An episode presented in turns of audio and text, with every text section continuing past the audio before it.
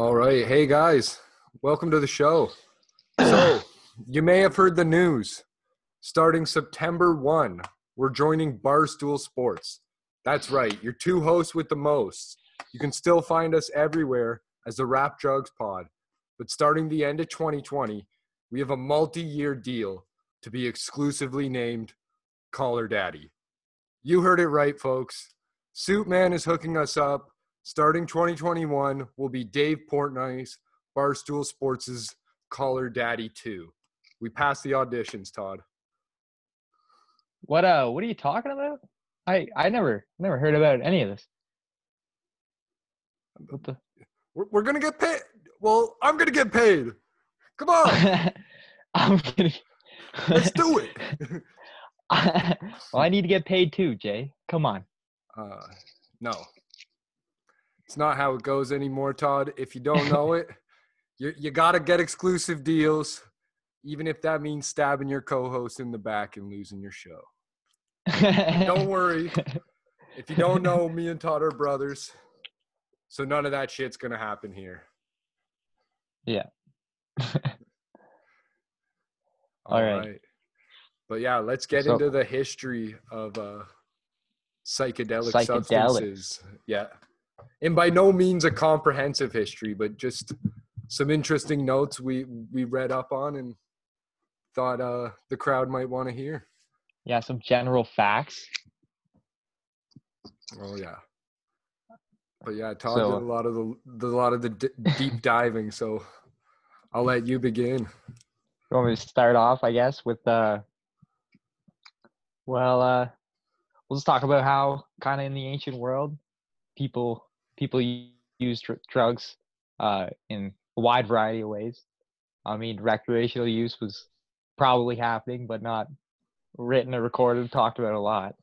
Yeah. But uh, a lot of religious use is widely known across the yeah. world with all kinds of different drugs. oh, yeah. Yeah. Uh, Amanita muscaria, very common.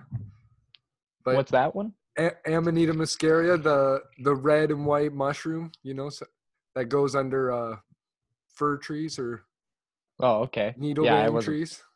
Yeah, I didn't know Ra- the name. Yeah, yeah, reindeer like to eat it. It's like a Christmas-based one, Santa Claus-based one, kind of shiny like a gift. But okay. yeah, Paul Stamets and Joe Rogan like to talk about it, so that's that's the only reason I know about it. And yeah, a lot oh, of this yeah. stuff is a is like.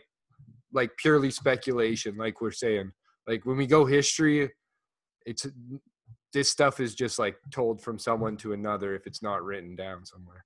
Yeah, we're we're by no means historians. We're yeah. just trying to report information we've read. Yeah, exactly. So we'll share we'll share the, the some articles with you too there, but yeah, we'll have sources down below for all the stuff we're going to talk about here. Yeah. Uh But yeah, other than like starting in like four hundred thousands of B C's with whatever people could find wherever they were at, like I look, I thought some of the interesting stuff you came across was like the the opium for I guess the early history where there was some big money behind it or potentially government things. True, true. Or what's close to government, kings doing commissions with their boats to go. Yeah. Spread yeah, it well, around and cl- gather it up and what have you. Yeah, well, the opium trade goes back to uh, the Mughal Empire, like the fifteen hundreds or something like that. Because opium's uh, yeah, the trade, native the trade to, part that we know of. Yeah, the trade part that we know of. And the uh, Mughal had a a rich recreational opium use culture that's highly recorded of. Uh, They they're based out of northern India, which is where a lot of opium comes from and where the main trade originates. Still to this then, day, yeah. Yeah, yeah. To this day, India is the number one source of uh, legal legal opium. Uh, the number one source of illegal opium is uh, Afghanistan. Which uh, was Afghanistan part of India before, or was that just Pakistan, or is that neither? Just Pakistan? Okay. Yeah. Just Pakistan. So like just just past what used to be India. Yeah. yeah. Yeah. Yeah, because opium's grown all across that region, like even Iran also. The opium, or the recent Afghanistan opium trade blew up because Iran made it illegal recently. True. But so so anyways, like opium is to like the Himalayan mountains what cannabis is to the Rocky Mountains. Like just like there's much. The best opium in the world spread out from there. There's still fucking insane amounts of it. But oh, yeah. But that's yeah. where you go for the top like quality products. Yeah. Yeah, pretty like much. Like your Colorados and B Cs are your Afghanistans and Northern Indias. Yeah. Always. Yeah. Yeah. And uh, so this was a this was happening a lot during like, or the opium was blowing up a lot during the uh, exploration age when the Europeans were going across the world and looking at all these different places and, uh, and writing everything down at this point. Ink, they were finally putting ink to paper. Yeah, yeah. On those sure. boats. and uh, and so a lot of the colonizers in India, like uh, uh, Portugal and Dutch and the British at first, and then also the French and the Americans even got in on the opium trade later. Uh, yeah. They they would all uh, get their opium, I believe, mostly from India. Uh, and throughout the eighteen hundreds, the British would slowly monopolize the entire thing uh, through the uh, East Indian Company, uh, which was a British chartered company that had its own military force. And... Uh, Nuts. Dealt with most of the trade between China and uh, Britain. So, so just for one second there, military yeah, yeah, force for sure. being tied in with the drugs. Yeah, already, and that already is that military force like the British government, or is that like a just a king, well, the monarch still? Well, see, or the, a different the British government had their own naval naval thing, but like True. the East East Indian Company was like a company that also had its separate military to itself. True. Their so own. Kind of like a, I guess what a, what would be a pre-C I A kind of operative, or what, what of, we might way. not even know about, like like a Jeffrey Epstein kind kind of operative, maybe. He could I mean, be tied definitely. to other intelligence, but but like well, you know, some who knows if it's a, if it's really tied to something or if it's of nothing. I mean, and just like, a man with lots of money for military weapons. Because back yeah. in the day, what would that be? Muskets and boats and pretty much horses. Yeah. Like, yeah, exactly. It's Most not like you're buying tanks and, and, and cannons. Yeah, yeah, you're not buying tanks in Nigeria or something like that. Exactly, and yeah. and you also get into like uh, later, you know, eventually they do have to go underground. They're doing a lot of illegal things. Like, I we're we're just gonna talk about like the the things they do pertaining to opium, but I'm pretty sure the East Indian Company is really known for a lot of illegal, like pushing around small business kind of things with their military might, you know, kind of thing. But nice. Nice. But yeah, once once they started flooding uh, China full of opium, I don't know if you you know more about the economics of this, but from what I read, uh, China had really no need for uh, bringing in imports from other countries, but was really big into exports. So the East Indian Company was bringing all these goods back from China and just bringing boatloads of silver to China. And the only thing that they could sell there was opium. So they were trying to push opium in China, all the European countries, but mostly Britain. And uh, the opium crisis started happening. And China eventually had to illegalize. First, they all they only made it illegal to ship it into the country. Yeah. And that law didn't really do anything. So you all could that still did, have it and like smoke it and like cultivate it, all that pound, kind of stuff. Swap yeah. pounds in China with a police officer.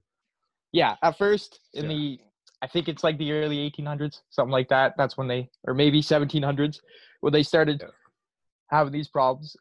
And then once you, once they made it illegal though, they had to set up a whole system to get these drugs into the country, because the Chinese government was in the north. So the yeah. whole southern region of the country became this like drug area. And this is where you see like the first drug dealers, illegal drug dealers. These guys are literally pushing opium on the streets in southern France or southern China. Right. And they're getting supplied by drugs for sale. Yeah, yeah. Instead of I mean, like a wet market, it's a drug market. Yeah. Yeah. Yeah. It was crazy. Yeah. yeah and they were just setting up these opium dens. just yeah. Like place your where Amsterdam cafes. Trip. Yeah. Like yeah. Amsterdam pretty cafes, much. Yeah. Nice. So crazy. But yeah, they, after that, they, they like, it goes from kind of a plant-based, uh, I don't know if you want to call it medicine, more like a drug. Yeah. A plant-based uh, sedative. To, yeah, they, they make it more potent, synthetic, and to a synthetic. Yeah, yeah. But, so that's. Sorry, go ahead. I, I was gonna say, but yeah, even then it, it kind of gets worldwide out, like after things pick up in China, like you're saying. Yeah, opium spread like everywhere. Like, uh, it it uh it wasn't really popular in Europe uh during the Middle Ages. But once the Renaissance started picking up, opium started becoming more popular. The pushback didn't really come until, was only in China until later in the eighteen hundreds, like eighteen fifty, when people started really realizing opium was a problem. And that was when morphine was out, like you're saying. Yeah, and they created they morphine.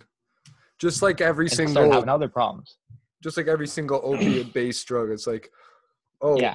we opium's a problem. We have morphine. Opium's now yeah. illegal. Oh, morphine's a problem. Don't worry, we have heroin. Oh, yeah, no, heroin's a problem. Heroin. It's illegal. And they literally said with heroin, they were like, "It's uh, it's twice as strong, but half as addictive."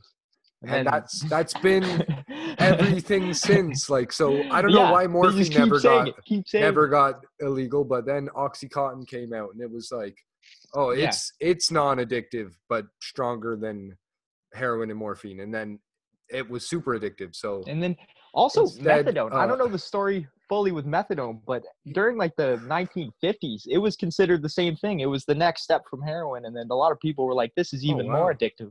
Oh wow! Yeah. And I wonder if it, I've never heard of a, people using it for pain management though.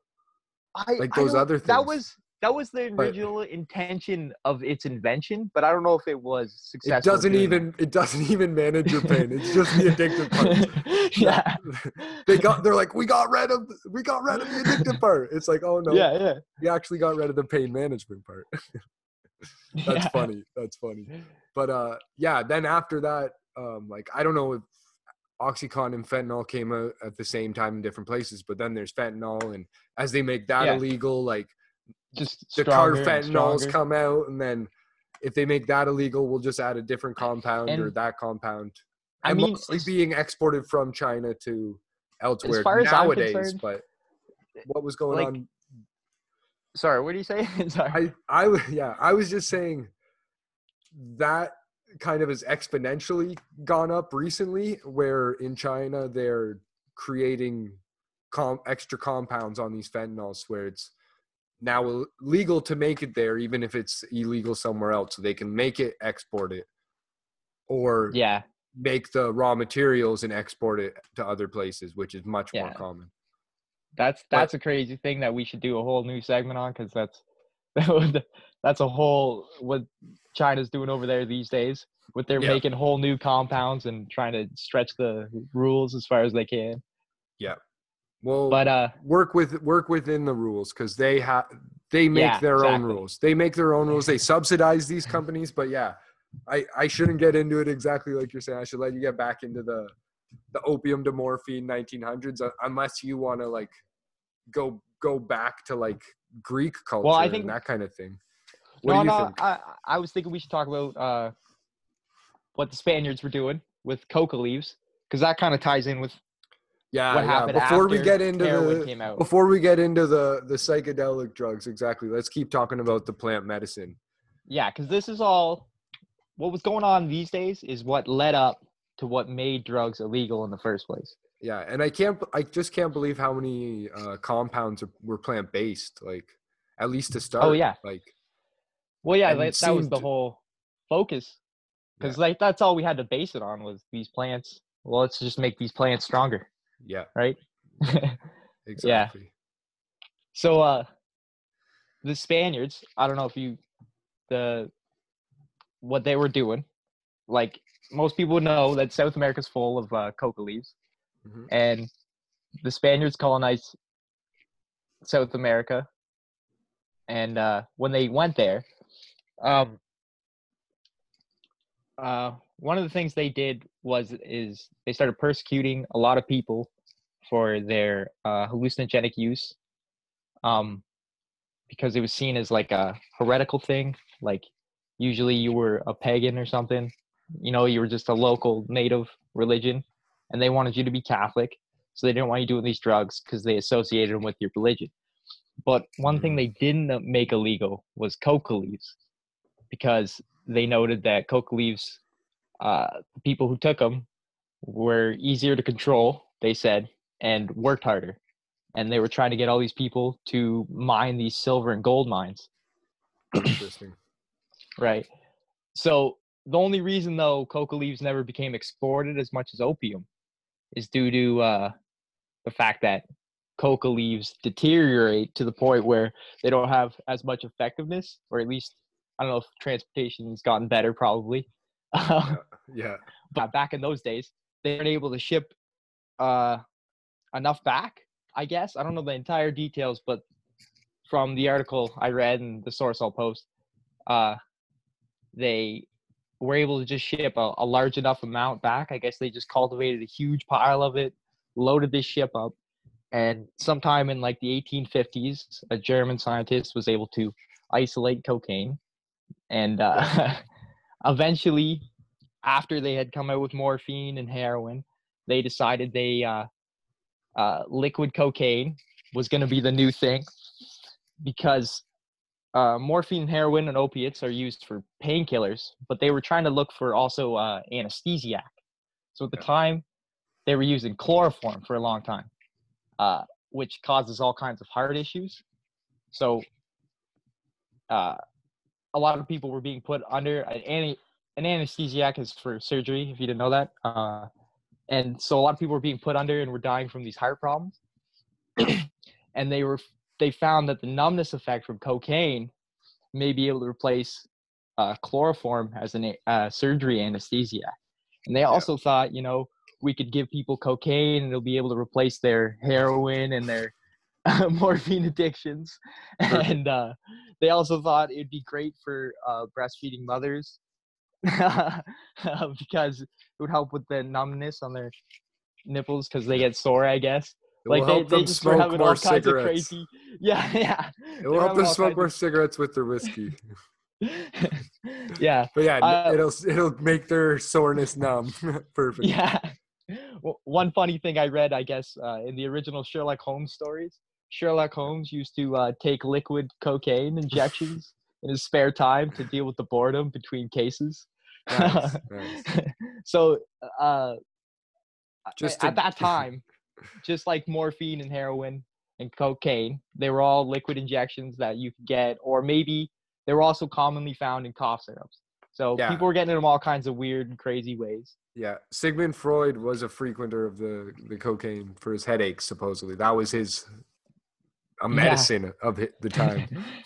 Yeah, I was reading. He was super into it, I guess. And I, yeah. I believe it was Freud. He was like uh, trying to give it all his friends. And he was convinced that there was no O D level, that you couldn't O D wow. on cocaine. And wow. he ended up killing one of his friends. Partied too hard. Too much. Partied yeah. way too hard, eh? That's good. So, I don't actually know how the transition happened. I tried really hard, but I couldn't figure it out. So if someone else, you know, knows and could send us some information, that'd be super interesting. But yeah, uh, email or it, call or comment below. Yeah. Uh, it seems in nineteen oh five, people started snorting it. I don't know why. I don't know if for some reason it just was easier then. But nineteen oh five, people started snorting it on a regular basis. And then it was nineteen ten when all these cases started showing up with people having nasal issues from snorting all this cocaine. Nice. So, yeah, nice. That's the cocaine and the opiate story uh, a little bit. We could dive into it different times, uh, the different like legal parts of how they looked at it at the time and how they ended up making it illegal. Because uh, after cocaine was eventually found to also be dangerous, that's when the, all of these things were looked at as needed to be banned worldwide by yeah. the United States and yeah. Britain. Yeah. yeah, exactly. It was it was the, the British Empire countries that that kind of did it. But like you're saying, in China and in places individually, laws popped up. So yeah, it, it, it gets pretty technical pretty quickly once it, that it gets, stuff starts getting recorded in the nineteen hundreds. Yeah. Su- super or even in the eighteen hundreds even. Yeah, it's eighteen hundreds with the opium wars until, and everything is, is yeah. nuts.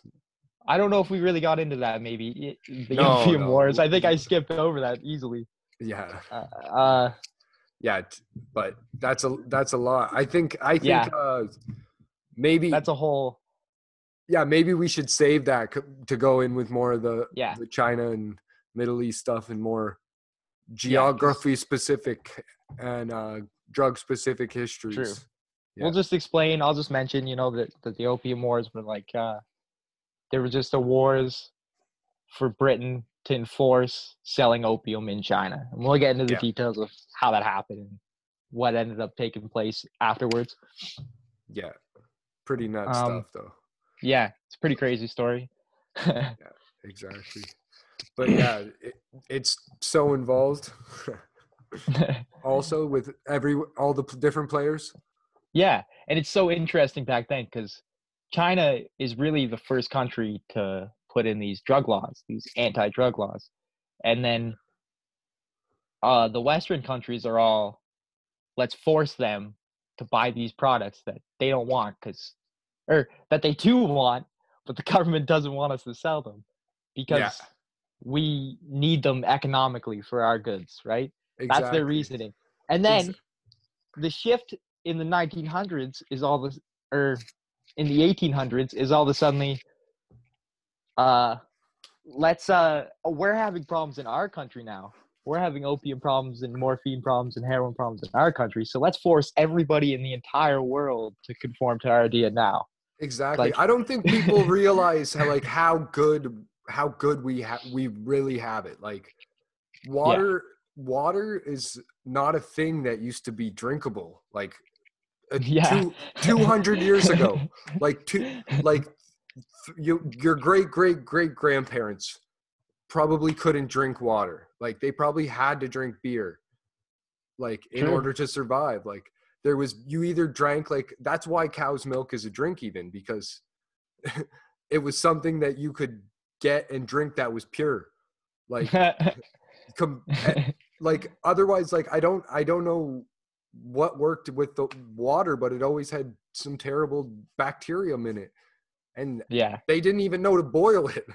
Like, is that right? I actually didn't know that. I'm pretty certain. Or like you, you wouldn't have access to fire some a lot of places, so yeah they right. used to have to drink basis. they used to have to drink alcohol and wine yeah. and that stuff, and that's why I see what you're that saying, stuff's yeah. always been legal and never ever ever yeah. been questioned, because well, that's yeah, more then, that's more essential than water to some people. Like yeah, they, well, their they used beer to and wine it. Back then was legit just like almost water. Like it was just, yeah. Yeah. it was so much weaker, you know? Exactly. Well, because that because they they had to drink it as water, so they couldn't. They also couldn't get drunk on it. It's like a rattler. Yeah, like, yeah. And there was yeah. no alcohol taxes and no health checks. Like it, this was full of your probiotics. It was like yogurt. yeah. Like it was it, like I think. For a hundred, like water was hard to get by. Warm water, even harder. Like people shared baths for like for days. Like you, and you wouldn't bath for a couple months. Like yeah, yeah. up until like before plumbing was invented. Like water wasn't water, water. I don't even know if water was safe when plumbing was invented. Like that's a whole nother episode. Well, no, I actually I read about that because I am a plumber. But uh, nice. the uh. The Romans like invented plumbing, and they used to yeah. use lead. It was originally mostly just for bathing. They'd set up these bathing pools, and yeah. lead is poisonous. And wow. all plumbing was done with lead. So a lot of people were getting lead poisoning when plumbing was first done. Wow.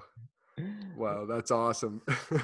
And not really awesome. That's terrible and insane. It's, it's but yeah. That that ex- that's exactly it. Like yeah, that's a good example of why you can't trust water, why you can't trust water, how good we have it, and like the fact yeah. that alcohol was essential and wasn't essential. Maybe should have been questioned.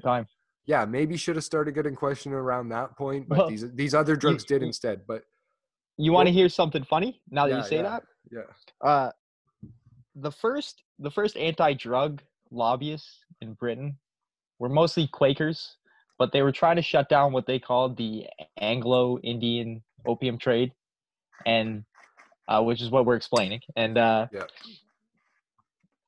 yeah. they're, when they finally were able to get Britain to set up a conference to try and first implement shutting this down, uh, their findings was that uh, there was no interest in India to make it illegal there.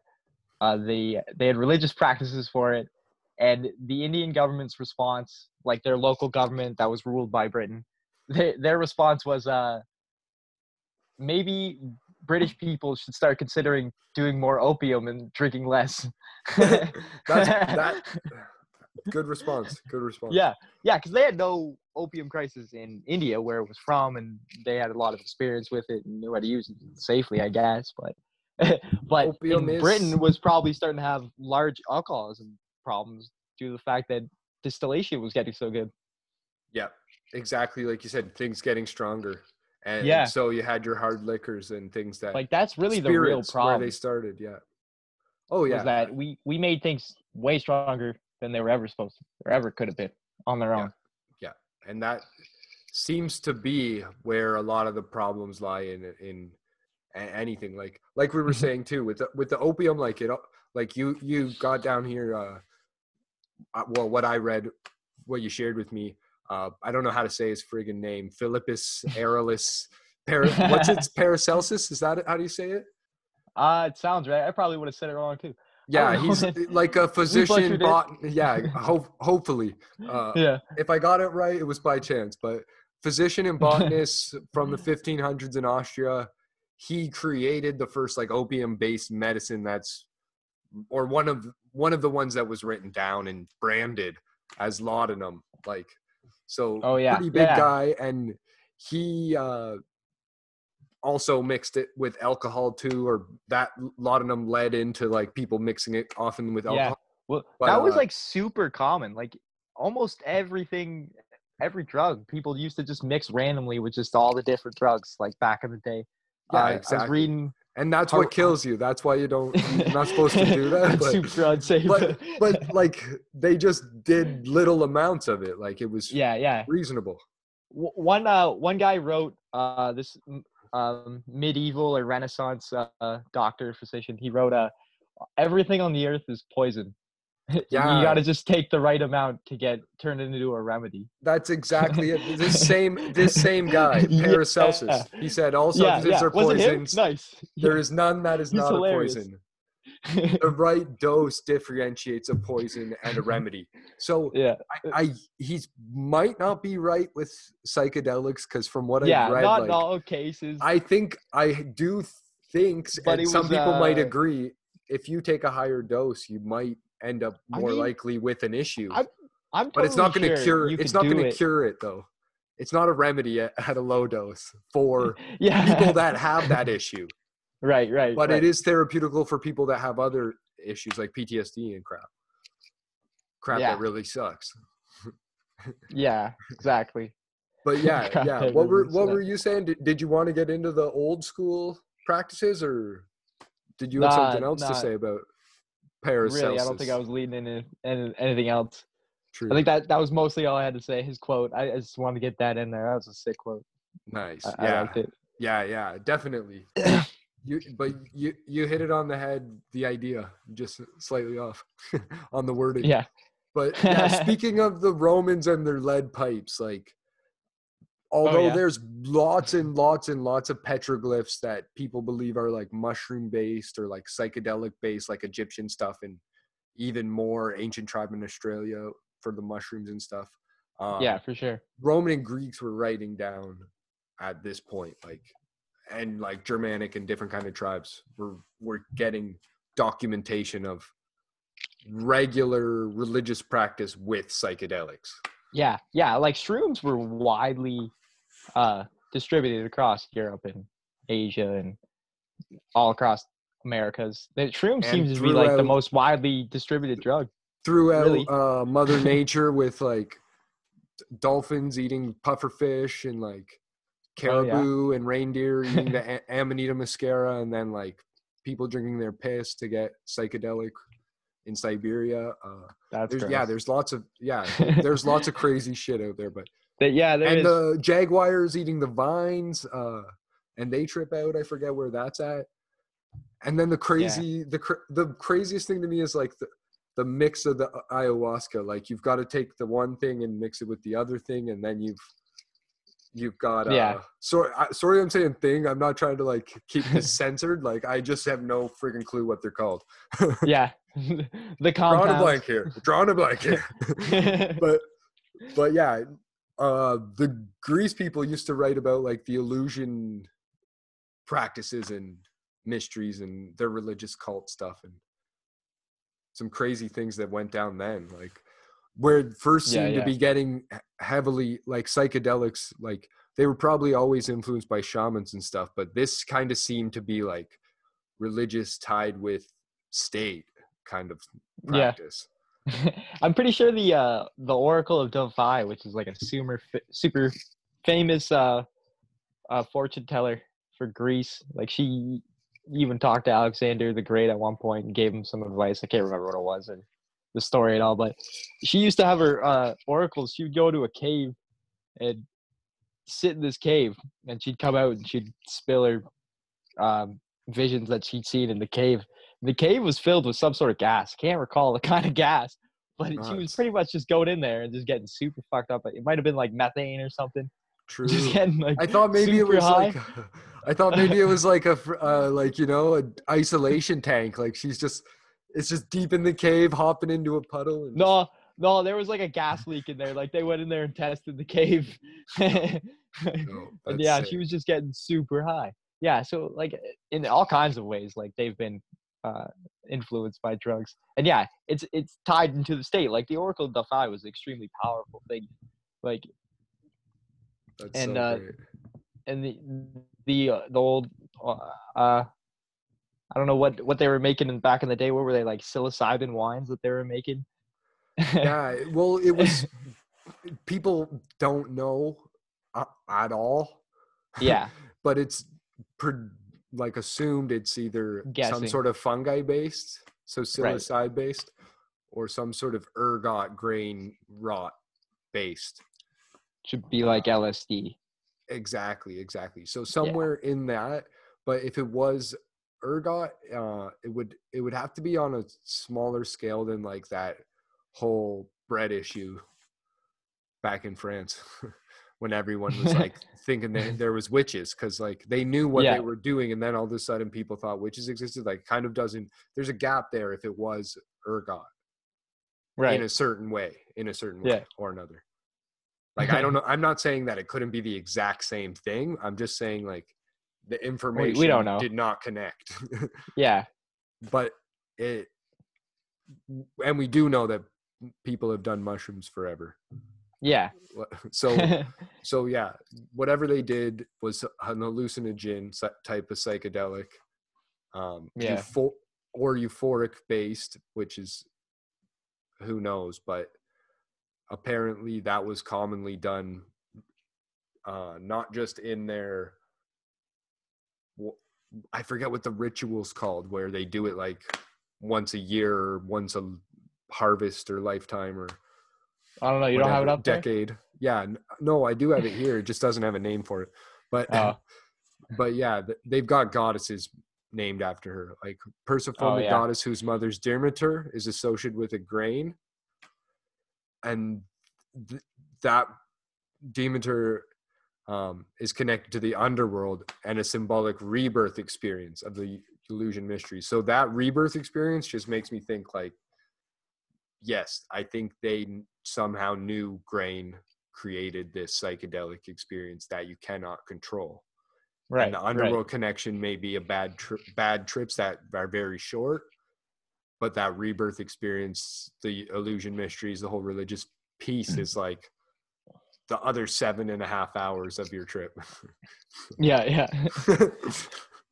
Not the part where you're ordering uh, from a random fast food place, staring someone in the eye who's been sober for eight hours and is just trying to get out to party in his parents' basement. But yeah, so yeah, that, it was a known thing, and then they were. It was so important to the religious state government type thing that, uh, w- so when someone stole a drink of it and shared it with his friends in his apartments, uh, they came down and cracked in on him. Oh yeah, arrested him. Yeah, it was. Yeah, yeah, he was just chilling in his apartment. Yeah. So yeah, that, so, so like they were policing drugs then for their own use, like not even yeah. like maybe the same reason they do it today. Like, hey, there's only so much to go around, man. Yeah, um, true. Or like to get the prices up, hoarding it to get the, the prices. prices up. Because yeah. yeah, forever they seem to have always have reasons to just suppress this for their personal use for whatever they want to do. Yeah, and not spread it around, spread the love. Yeah. The drugs. Yeah. Well, yeah. If you can show me like a metadata that says X drugs are bad, like I, I'll agree with it. Just get get me the research. Yeah. like yeah. That's all. That's all I need is some research. Uh, yeah. Most of that research points to alcohol being the worst. Yeah. Exactly. The complete opposite of what they want. The, the alcohol yeah. and cigarettes. Yeah. Exactly. But yeah, other than uh, Greek culture, like there's there's also some recordings of like psilocybins being shipped around. Yeah, like on ship manifestos as part of the bill of lading. Yeah, between uh, Crimea and Venice, there's also old stories I've heard about. I'm pretty sure they're real stories. Uh, the old berserker stories of. Uh, the Nordic cultures of Scandinavia, there were yeah. these guys, they would eat mushrooms and they would just like go into a rage. Yeah. Fucking just beat the crap out of people. And because they were just tripping so hard, I don't know if they were taking a special kind that made you aggravated or something, but they were, they called them berserkers. They just fucking were animals. Yeah. Oh yeah. And yeah, people don't know about uh, like aboriginals of different cultures, like all Native across, Americans. Yeah. Or it, even in Australia too, where they think there may have been practice of psilocybin and of cannabis use. And even yeah. like ancient Greek, they cannabis is what they coined as a term, and they used to do big hot boxes. Yeah. uh, sauna, sauna sessions at like they, they I think Joe Rogan would get along well in the Greek culture. You think so? Oh yeah, with the whole like hallucinogenic regular occurrence and the uh, cannabis sauna sessions, like oh yeah yeah yeah exactly. But yeah, I think I don't know I think a lot of people would. It's like simplistic where uh if you like democracy representation, it's good, yeah. but at the same time it's like, like guy. Yeah, exactly. It's got the same uh like you can only and own land. Yeah, if you're if you're, us, if you're one of us two, only yeah. like rich. Yeah, exactly. Exactly. It's it's yeah, like the high society culture. I mean, a lot of people would enjoy those cultures. Oh yeah, they just. But it's just like New York City and Los Angeles. Like you're either enjoying the very top, or you're like. There's some people that get to enjoy being around it. And then there's yeah. a lot of people that are like working to serve those other people. Yeah, man. Unfortunately. And it's okay to agree with that if, because it's human nature by the, by what it seems to be. Yeah. It's also okay to disagree with it because I don't know, a lot of nature is different. Like nature, nature, non-human nature. Yeah. Like sometimes like nature is scary. Oh yeah, exactly, exactly. Humans aren't the only scary creatures. But yeah, if if we could produce honey and pollinate flowers like bees, though, like I think there'd be a need to have a different type of culture. Yeah, like life is so easy as a human. Yeah, you take all of these risks and sacrifices, and people are scared of psychedelic drugs, but they're not scared to drive their car. I know. One of the it's number crazy. One killers. Yeah, exactly. It's cr- it's crazy. It's crazy. It is. It's just unbelievable, but it's it isn't at the same time. It's yeah. what we accept as norms, like the alcohol. Yeah, man. Yeah, and the religious practices too, and the religious people controlling the wine and the the tidings and what have you. Yeah. But yeah, I, like uh, we we spoke about everywhere, it seems like, other than the U S The U S And eh? uh, not too much about Germany either, which is where I think a lot of the a lot of the, the scientists U S who kind of science, drugs. Yeah, the yeah. research started there, like the psychedelic yeah. substance-based research. It seemed. Well, yeah, that was even, commonly recorded, recorded er, research. Er, yeah. yeah, even early, like the eighteen hundreds, they were all German scientists. It seemed like they were coming up with all these drugs. Yeah, but yeah. uh, but yeah, putting mescaline and peyote in people too, and yeah, well, yeah, that's what you see later in World War Two. World War yeah. Two, they start yeah, yeah, trying to load up people with mescaline. So I guess you want to just get into the the uh what, what we call the early M K Ultra trials. Yeah. So before before, before you do, I just I just want to say, like, no disrespect to any Aboriginals that like take the peyote or any other psychedelic substances and know that it's good because of what word has been passed down or word has been written down. Like, we know that someone's done the research before it yeah. had to be done. And, yeah. and these guys took a different approach on it, a capitalist, a capitalist kind of approach. So that's why uh, I just wanted to precursor it with that, because we live in a capitalist society. So we're just looking okay. at it from that lens. Uh, we don't have the same perspective as the Aboriginals. Unfortunately, we can't. Yeah, for sure. We can't look like at spiritual... it that way. As much as we want to, connection and the yeah, yeah, exactly. Like, I'm not a yeah. shaman. I'm. I mean, hopefully one day, if yeah, we make we, it big on the podcast world, we'll definitely be using that money to go do some trips, meet some people. Oh yeah, yeah, exactly. gain help gain their their perspective or lens some more. Yeah, oh. Like, we'll never actually know what it's like to be in oh, their easily. shoes, but, but maybe we they can shed light on it. Yeah. True. Yeah, but, uh, but yeah, exactly.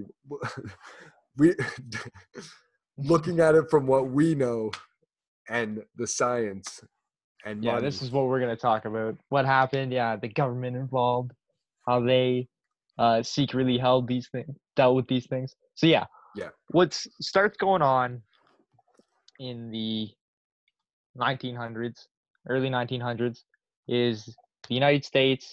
I believe it's President Woodrow Wilson, maybe, or something. I don't know. He, whoever it is at the time, he decides he's going to side with China, who's been trying to fight for a while to make opium illegal and stuff. And then there's the anti-drug people in Britain who are trying to make it illegal in Britain. And finally, the United States jumps on board. And uh, yeah, around eighteen ninety-five.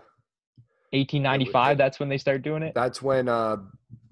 the Royal Commission on Opium is published. So that's when okay. they kind of like uh, start to investigate it. Yeah. Prohibition, like like you were saying, that was when the British were speaking against it. And yeah. then they kind of like completely switched the flip fifteen years later when the United States said, let's do this. And then nineteen eleven, the first opium conference is held. Okay. So that's right. It's, it's kind of crazy how...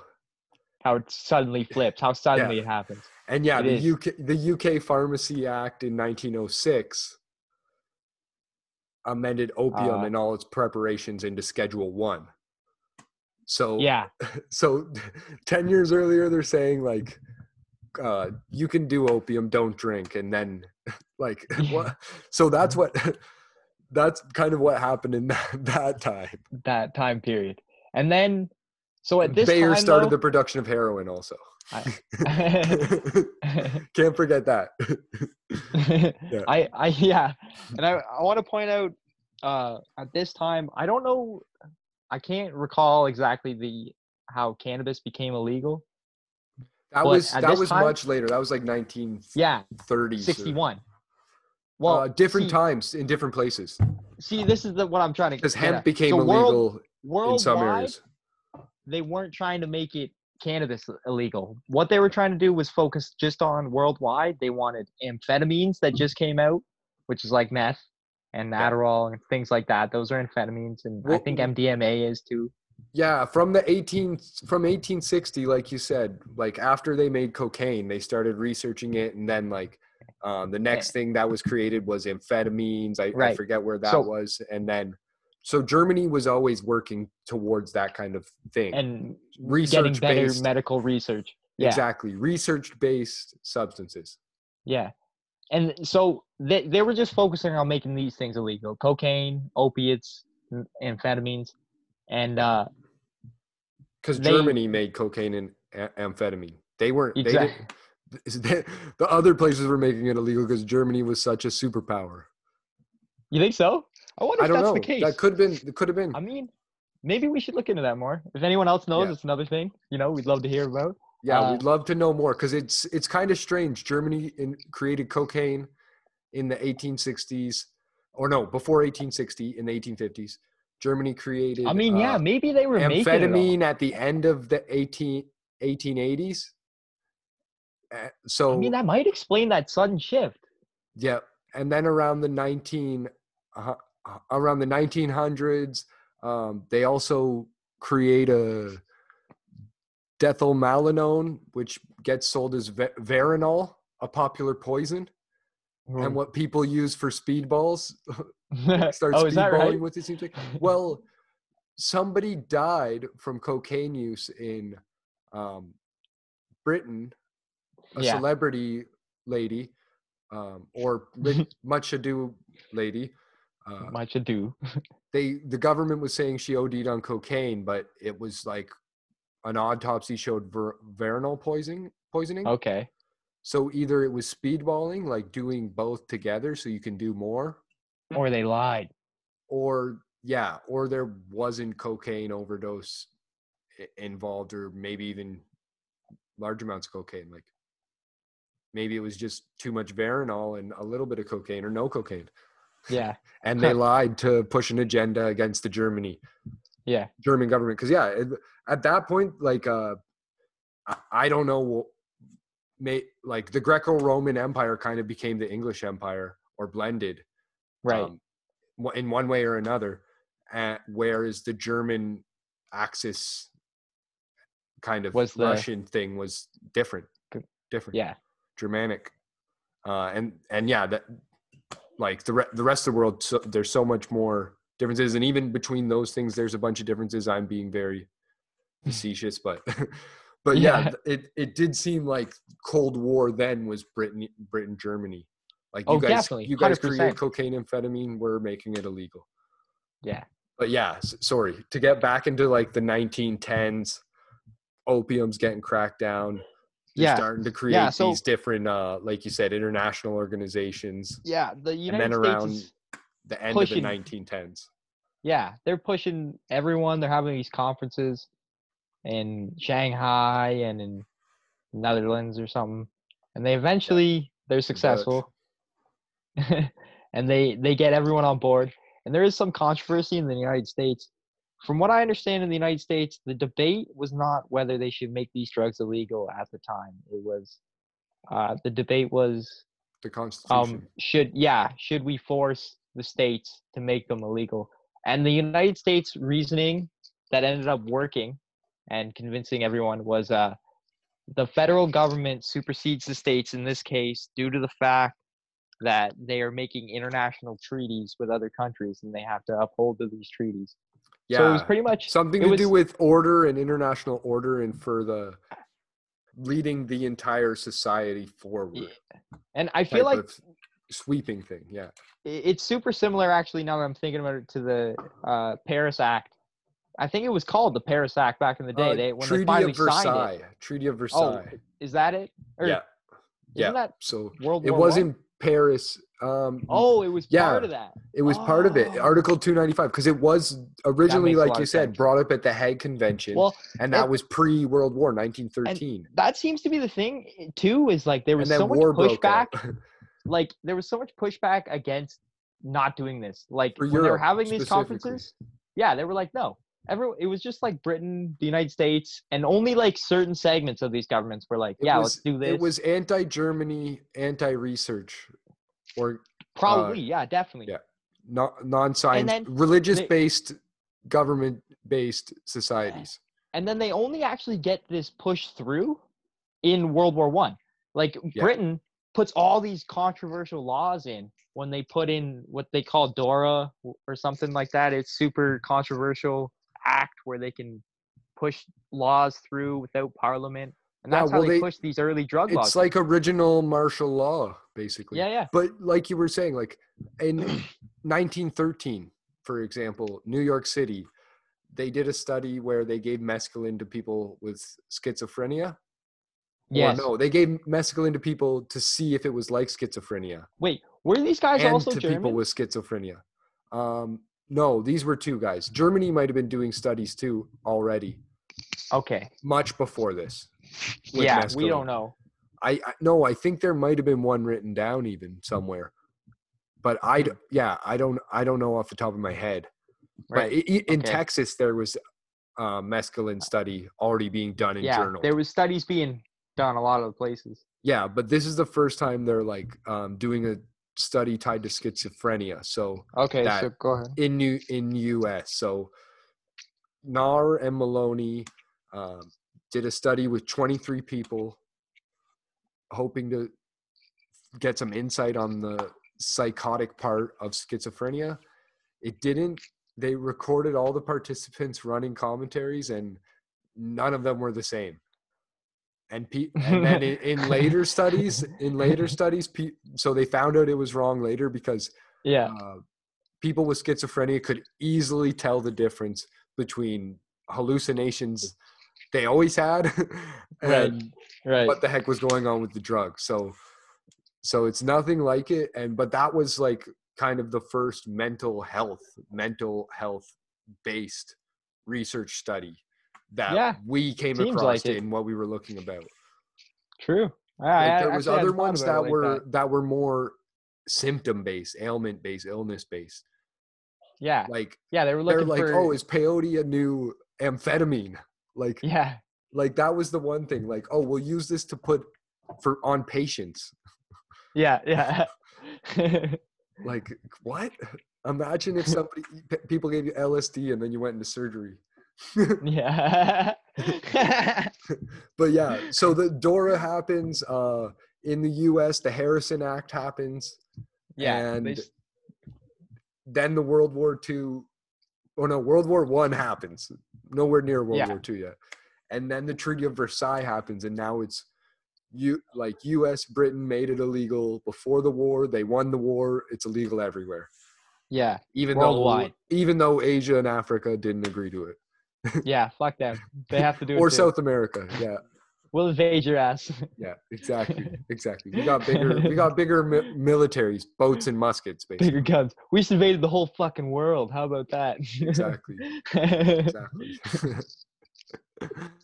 but, but yeah, so that's pretty crazy. And then uh yeah. in Germany, it's the use like the pace of trials picks up because they get uh mescaline syn- synthesized right yeah they synthesize mescaline, which is comes from peyote, and this is when things get messed up. This is what we call the uh pre-M K tri- M K Ultra trials, you know, yeah the early yeah. testing. So it's it's created at Spath University of Vienna, but then Merck, the German okay. company Merck, which still exists today, which may or may not be something that's owned by some sort of well-to-do organ organization or individual.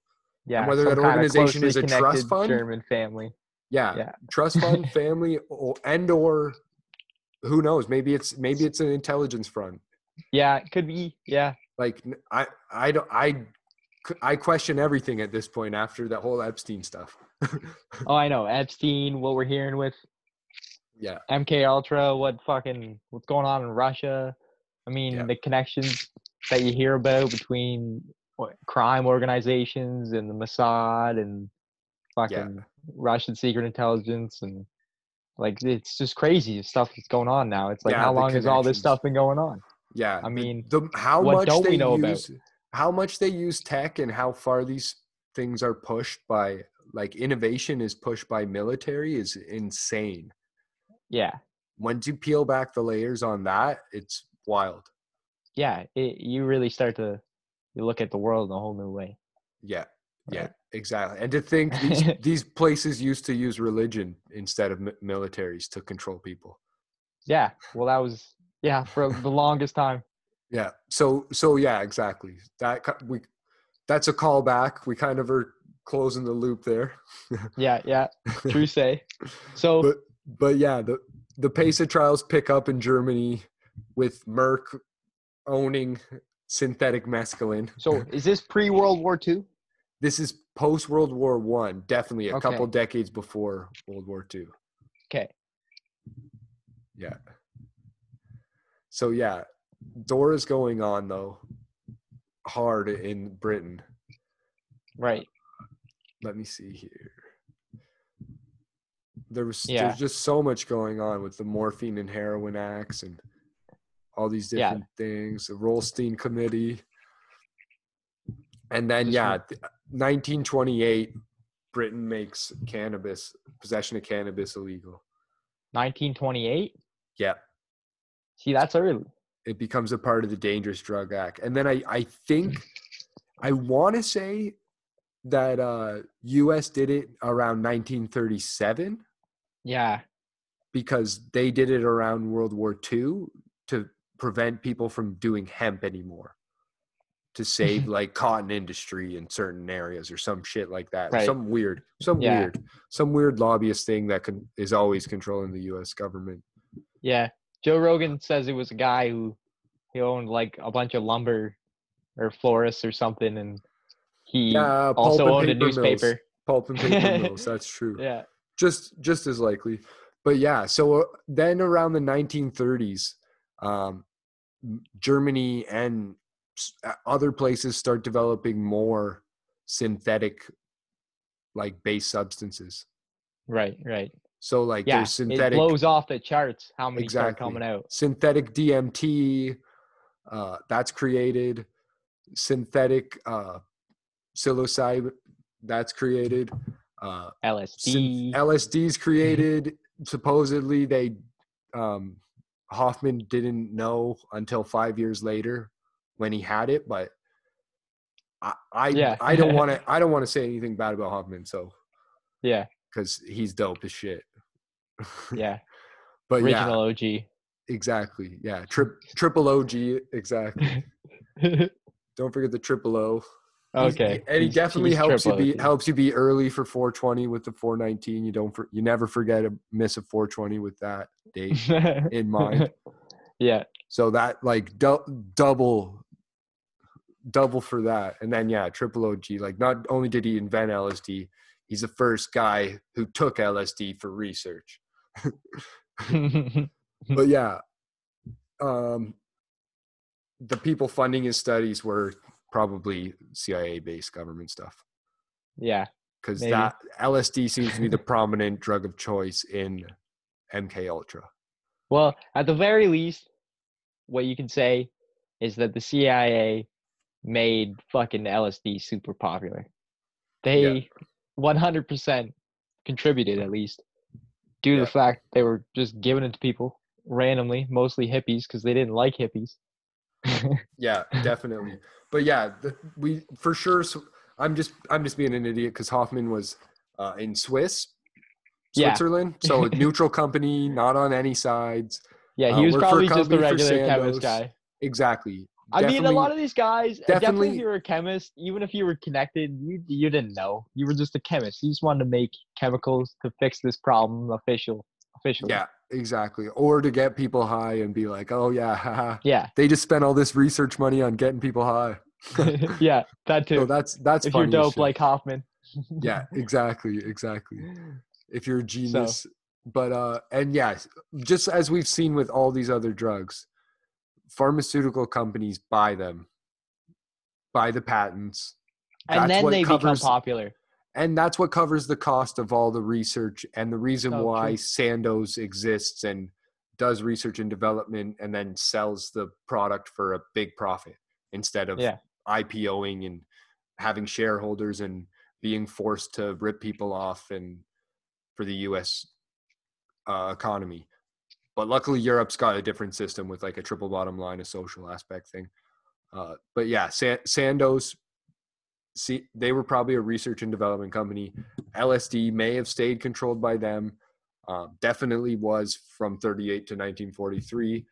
Uh, and maybe, maybe the C I A was, was just purchasing it from them because they are a neutral place to buy. Like, so, but yeah. yes, it seemed to be the, the drug of choice in the M K Ultra, but the M K Ultra well, stuff before that, like, um, yeah, we'll get into that. Why happened like ten, fifteen years after World War Two, and L S D yeah. came to be during, like, that's the craziest thing to me. What's that? Like, this is what, what the world saying? needed most. Like, oh yeah, the yeah. world's worst war ever in history. Yeah. The biggest, what the most hate, the most hate ever. Yeah. We get the yeah. best, like the complete opposite. Like it's, it's, if anything proves like the yin and yang and the karma stuff, it's that kind of thing. Where yeah. like, at the same time, this terrible hate is being totally demolished. Um, Hoffman it, in like invented L S D five years ago is just realizing it's fucking the love drug. Yeah. Yeah. Well, the world's going yeah. to hell. He's busy fucking tripping hard on acid and getting ready to save the world. Yeah. And as much as I, as much as I player hate on the C I A, like they are one of the best at spreading drugs. So like pretty cool, yeah. pretty cool guys. Like, yeah. That's, that's cool. We like yeah. that. Just, just wish you would uh, not do it so greedily. Yeah, like come on, fair price, fair trade. Like, yeah, yeah. Like, even though that doesn't do too well for coffee, let's be honest. But yeah, yeah, yeah. So, anyways, getting back uh, into the Germany and uh, like Japanese kind of studies, like. So, yeah, I don't know if you want to name the the scientists that Kurt, were behind I, those I'm studies. Blow his name, like Kurt Plont, Plotner. yeah, Nazi, Who, uh, Nazi yeah. scientist. He, I think he, he's a huge hater. This guy we can like tear to bits because he's a pile yeah, of fuck shit. him. He's a yeah, he's exactly. a douchebag. Exactly. Fuck this Nazi piece of shit. I can't believe we can say that for real right now. That's cool. Yeah. Uh, yeah. Um, exactly. I'm, I I forget where, what he did. He what did he do? mescaline oh, yeah. as true serum, or thought tried yeah. to use it as true serum. Yeah. So like so, M K Ultra. This was part of just a wider thing. Like Nazis were crazy and they were just doing all kinds of experiments and just anything they could think of, they were experimenting and doing it on people. Yeah, because Hitler knew how good drugs were at um, yeah. advancing you to a place where you were not a human. Yeah, yeah, he was trying to push that in all kinds of crazy ways. Like he was trying to just give people meth and cocaine and said it was like the new wonder drug. And I... I I don't know exactly the whole details, but yeah, I, I know he was he was experimenting all kinds. I don't agree. Yeah, ways. I think he was onto something that it disconnects you from like uh, your your person and yeah, yeah. He was focusing on all the things that made you worse. You know, he was like disconnecting you from yourself and making you part of the state. Yeah, that was this whole thing. This yeah, craziness. Exactly. But uh, anyways, the. The mescaline part, this this was one study. See, a bunch of the studies became interesting to the Americans after the war when they started reading about them and talking well, to these guys. Well, once they had all the scientists arrested in a concentration camp. Yeah, their they own probably picked picked and choose like whatever they wanted to do from there. Yeah, and like yeah. put these guys into their own place. And maybe that's why M K Ultra didn't crop up till later, because like you're in an underground bunker for ten years doing legitimizing it so that you can stay alive. What are you saying? Like may, maybe a Nazi scientist started M K Ultra, continued it underground, and then like that's that's why there isn't really too much about it until the nineteen fifties. Well, yeah, that's the thing. It's very true. Like that's we don't know what happens at this point because all we do yeah, know there's is document that- there's clear documentation where they're testing people they're testing mescaline on people Who, for at least the, twenty, thirty years in U S A the, and Germany. Who's the author that wrote that broke that? That there's like one author that specifically he wrote a book. Could you name him? He deserves credit for for naming the mescaline trials and stuff. Is that Kinzer? or Goldblub? Uh, Journalist no, Steven just, Kinzer, who spent yeah, several years investigating it. This guy. So the yeah, chemist he, named he, Sidney Gold, Goldblub run. He was the one who run early M K Ultra stuff. Yeah, he was the American? Yeah, yeah. He was the American yeah. who kind of took okay. it over from so the him, whatever they stole from German or continued from German scientists. Like right. maybe he's maybe he was Kurt Plotner and his so, American name's that. I don't know. But I, yeah, I don't know either. From what, what what we do know is that he was doing experiments at that time in uh, not on American soil, in Japan, in the Philippines, just wherever American troops were. And he was doing all kinds of just crazy early M K Ultra experiments.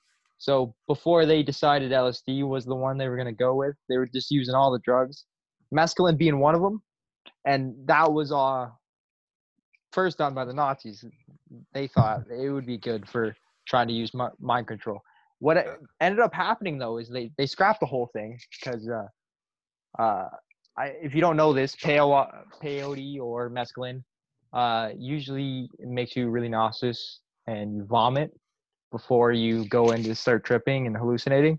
And they found that people – this is legit what they said. They found that people uh, didn't trust um, the person trying to manipulate them after they started throwing up.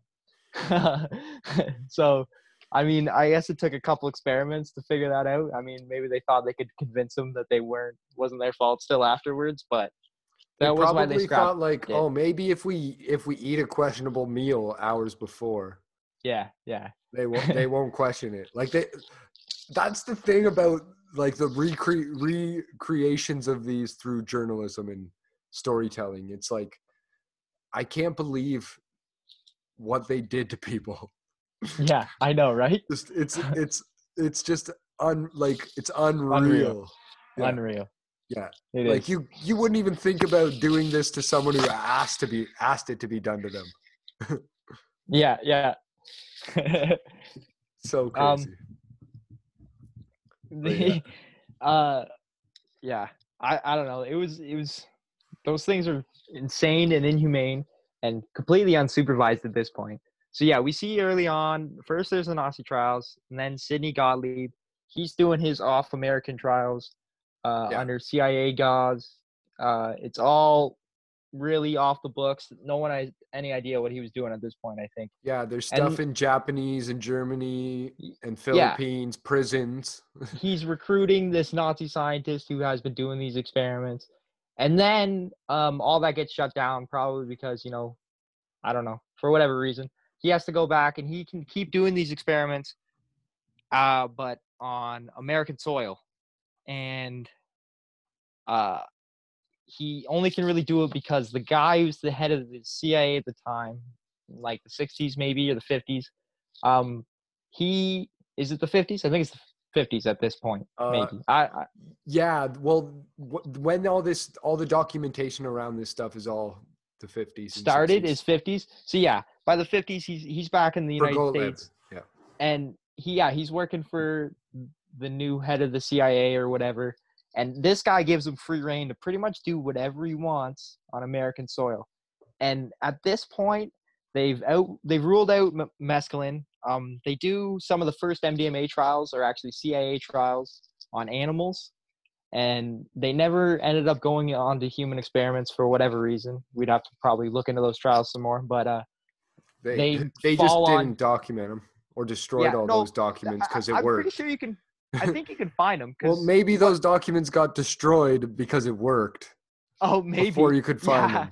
Yeah, the M D M A one was sa- too successful. It says, yeah, well, the thing was, Gottlieb wanted to create a way to seize control of people's minds, and yeah. he w- realized it was a two-part process. This is what Kinzer says. First, okay. you had to blast away the existing mind. Second, you had to find a way to insert new mind into that resulting void. We didn't get too far on number two, but we did a lot of work on number one. Right. So I don't know if they did like try as to far do a combination of drugs, but yeah. I know that M D M A is the best therapy drug for people opening up. As very like, true. Um, at least from what I've read, compared to other drugs, you're more in your own self and just being coached with a therapy uh, guide type person. But yeah, the We didn't get too far on number two, finding a way to insert a new mind into as, that resulting void. As far as we know. You gotta as, put that in yeah, there.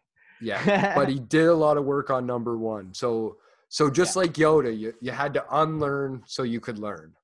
But yeah. they couldn't figure out how to get them to learn after they unlearned them. So maybe that's why they couldn't document it even. Like maybe it was yeah. that bad. Like imagine you erase someone's mind and be now you're now you're a baby. Now you have amnesia. Now you can't grip you can't get back together for reality. I know. The the shit So they made they, schizophrenics probably. The shit they wanted to do was so crazy. I I can't even imagine. I we should point out that the records that do exist from like the point on from the nineteen fifties when he's working on American soil are based on really just financial records. And yeah. then they took these financial records and questioned the C I A, and through word of mouth, that's all we know about what really yeah. happened.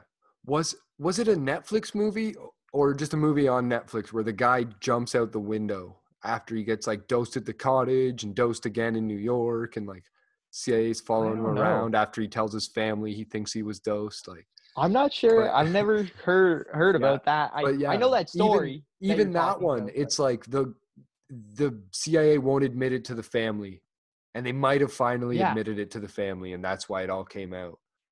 Maybe. But uh, I don't know if they if if they even have, or if it's all speculation too. Well, apparently, apparently there's just endless stories of people who, some of a lot of people are just making shit up because they want to be a part of it. They're yeah. just like, yeah, I got dosed. I got dosed by the C I A, and they took my yeah. memories away. Yeah, it's like it's, speaking of psychedelics, it's like aliens. Like, yeah, everyone wants to say they had an alien experience. Um, yeah, yeah. So they just yeah. make it up. Some people yeah. have had them. Some people accidentally had D M T, or they and didn't realize it and saw aliens. Some people probably did get some sort of alien experience, maybe from an other entity. Or maybe from a government entity. yeah. But yeah, the, uh, speaking of uh, like all this research that was going on post-World War Two, uh, they made like the United Nations, and then made like a kind of legal sweeping entity to, I guess, control the drug traffic trade. But they still didn't make psychedelics other than cannabis illegal till nineteen seventy-one. Cannabis yeah. they made lo- globally illegal in sixties nineteen sixty-one yeah but yeah P C P was a huge thing that um was create might have been created as early as nineteen twenty-three, but it didn't yeah. come to be marketed um as an anesthesia again until the fifties. And then yeah, yeah. I, I think it was more of a veterinarian anesthesia though. Well, they um, maybe Yeah, they tried to use it as a surgical anesthesia. Yeah. In clinical trials for humans, but then later it began to be used as a veterinarian one for animal tranquilizers. So something okay. must have happened there. yeah, did, didn't work out obviously. Yeah, yeah, they had someone all naked and cut up, and that's uh we've got that guy in our head whenever we dip the P C P and smoke the cigarette. And that's why you go out into traffic and you fight. Yeah. Yeah. You fight the cars. Like the machines, because that's who knows. They probably some guy probably died from ta- getting P C P and them doing surgery on him while he was awake. And now uh, he haunts people that smoke P C P. but, but yeah, forget about the demon talk. Uh, they yeah. that it ended up becoming like veterinarian use only in nineteen sixty-seven because of the adverse post-operative psychosis, severe anxiety, and just dysphoria. Okay. So they discontinued it on humans in sixty-five. But in yeah. the beginning, it was widely embraced by the medical community because there wasn't negative effects on hearts and lungs. Yeah. Woo. But, go P C P. Yeah, exactly. But at the same time, um, the like the L S D scene was being heavily controlled by the C I A, the M K Ultra pushing it out, maybe through the Orange Sunshine program and uh, yeah. different means that we'll get into all of that in some later podcasts. But yeah, we're P C P gonna... actually entered the street scene in San Francisco in the sixties because people probably mm-hmm. caught on to the narcs and the L S D. So yeah. Uh, uh, right it, on. Yeah, so it, it did become a street drug in the sixties. People started snorting it, smoking it, swallowing it, uh, tripping out. And at that point, L S D was already a big thing. Psychedelic culture was a big thing. So ketamine kind of came out too around the same uh, or a bit later fifties. And that started getting used, same thing, as a like anesthesia. They didn't think it was suitable for humans as well, so it became an animal anesthesia.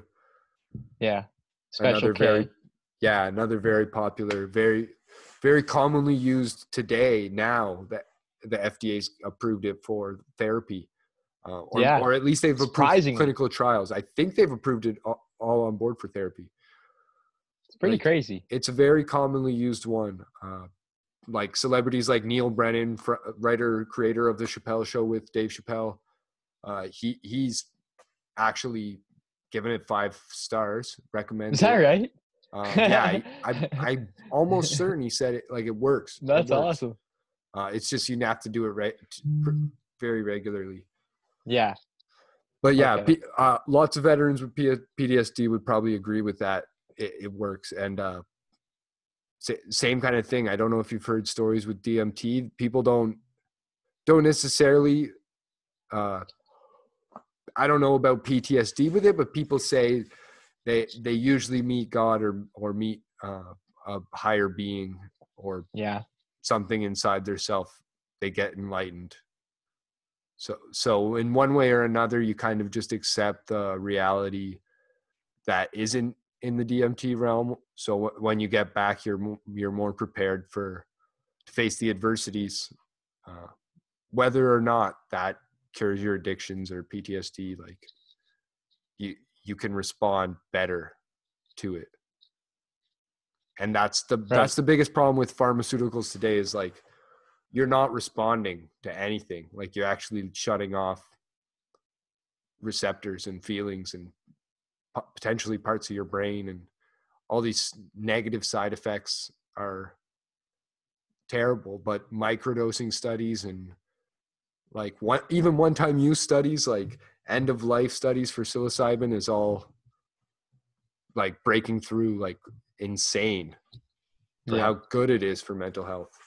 Meanwhile, the, the whole, for like fifty years, at least maybe one hundred fifty years for the German scientists, like, they've been studying psychedelics on people's minds.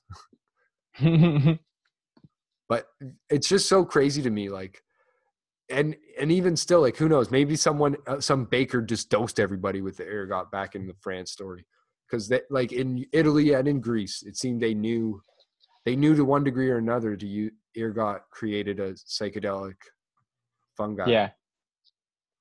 So yeah, yeah. They, were, they were able to make something. Some yeah. hallucinogenic drink. It is. Yeah. It's nuts how intuitive people were even back then. Yeah, exactly. They didn't need these substances to kind of test everybody or sway everybody's opinions or change people. They just yeah. They just they knew just how it. to safely take them. Yeah. yeah. And and or not safely take them and yeah or poison yeah if people. That was the case. I mean. Yeah. Yeah, there there are books written even back then about uh, overcoming addiction and the best ways of dealing with these different substances.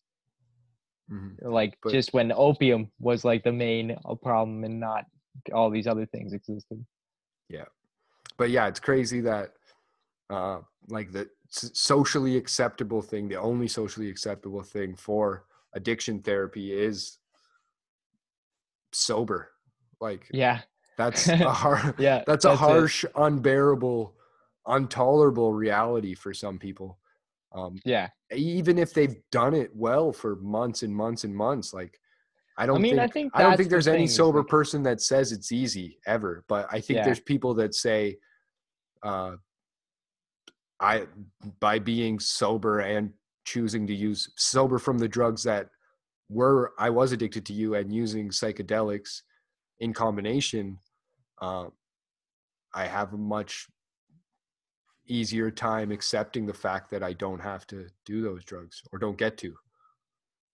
Right. Yeah. More, ha- they're happier with their choice, and um, less likely to binge when a relapse does happen. Mm-hmm. Like more down to earth. But even even just regular people, I think there was some study that came out very recently where like one dose of psilocybin can increase brain function for up to a month after. Right. So like brain food even. Yeah. Yeah. Psilocybin's been shown to increase so much brain brain activity. That's why it's one of the uh, number one microdosing choices people are going for. Yeah. Yeah. But, but uh, yeah. But yeah, I think we've I think we've kind of killed the the killed the government, state, rich yeah. monarchy controlled history of uh, drug studies and drug trafficking. Yeah. The beginnings of yeah. drug yeah, trafficking and that kind of stuff. Yeah, yeah, exactly. Well, I definitely would love to start with more recent uh h- historical research, like yeah, like we're, we're saying the M K Ultra and the stuff. M K Ultra and other C I A funded things like cocaine trafficking and yeah. those type of this in- this was supposed to be things. Just a build up and an intro into that. That was there. Yeah, get our feet wet, but really we want to hear from like the listeners, like what does everybody well yeah true out there want to hear? Maybe no one wants that. Yeah. Yeah, like if if if you've got suggestions or topics that you're like, this is super cool, I want to know what articles and what research is out there on it because I know it exists. Or maybe none of that exists and it's just a cool uh, conspiracy theory. And yeah. who's to say theories are wrong? We got to test them. We got to take that hypothesis and see if we can prove it wrong. So comment below. Emails below, phone numbers below, text or call, leave a message for us. We'll get back to you. And, and yeah, did you have other shit you wanted to talk about today, Todd? No, I think that's, that's, that's pretty much everything. That's covered. Nice. That's fucking, uh, that was a lot of stuff. You know, that was, that was pretty much what I wanted to get to, you know, yeah. all these different things that we're going to read about more. It just introduces a lot of different topics and, uh, you know, I want to thank everybody for coming in and listening. It's oh, a really yeah. great podcast. It's a lot of fun. Oh, yeah. Yeah, I had a lot of fun today. And like like you said, learning about it's a lot of fun. Like, learned about a lot of this yeah. stuff before in one so fashion or another, but we want to go deep. So yeah, if you've hard. got better knowledge to share, we want to hear it. Uh, and yeah, if you if you liked what you heard and you stuck around this long, which is crazy, you better friggin' subscribe, like it, yeah. give us a five-star review on whatever podcast directory you listen to us on. Subscribe there and subscribe on YouTube if you want to watch or listen to the show a week early. We'll put it up there. Uh, and then, yeah, let the audio engineers finish it up for the podcast the next week. So subscribe to the YouTube now. You can get it early. Visit the site, rap drugs dot com. We'll link you up to the merch. We got the sh- links below for the merch, uh, all, social media, all that other stuff in the show notes below and on the website. Uh, what else do we put in the show notes? Oh yeah, we got some affiliates below. If you want to support the show, we're going to try and get a PayPal uh, or whatever. If you're in Canada and you want to interact, e-transfer the email below, donations, like support the show. Yeah. Help us make the show better for you. Send us a request too, like we said. All the money goes back into the pod. Yeah, exactly. And then some. Yeah. And then some. Yeah. But yeah. That's for sure.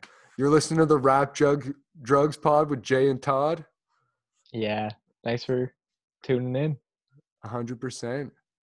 Tuning in, turning on, and dropping out. Is that what they say? I don't know. Yeah, I don't remember anymore. Too many bong tokes.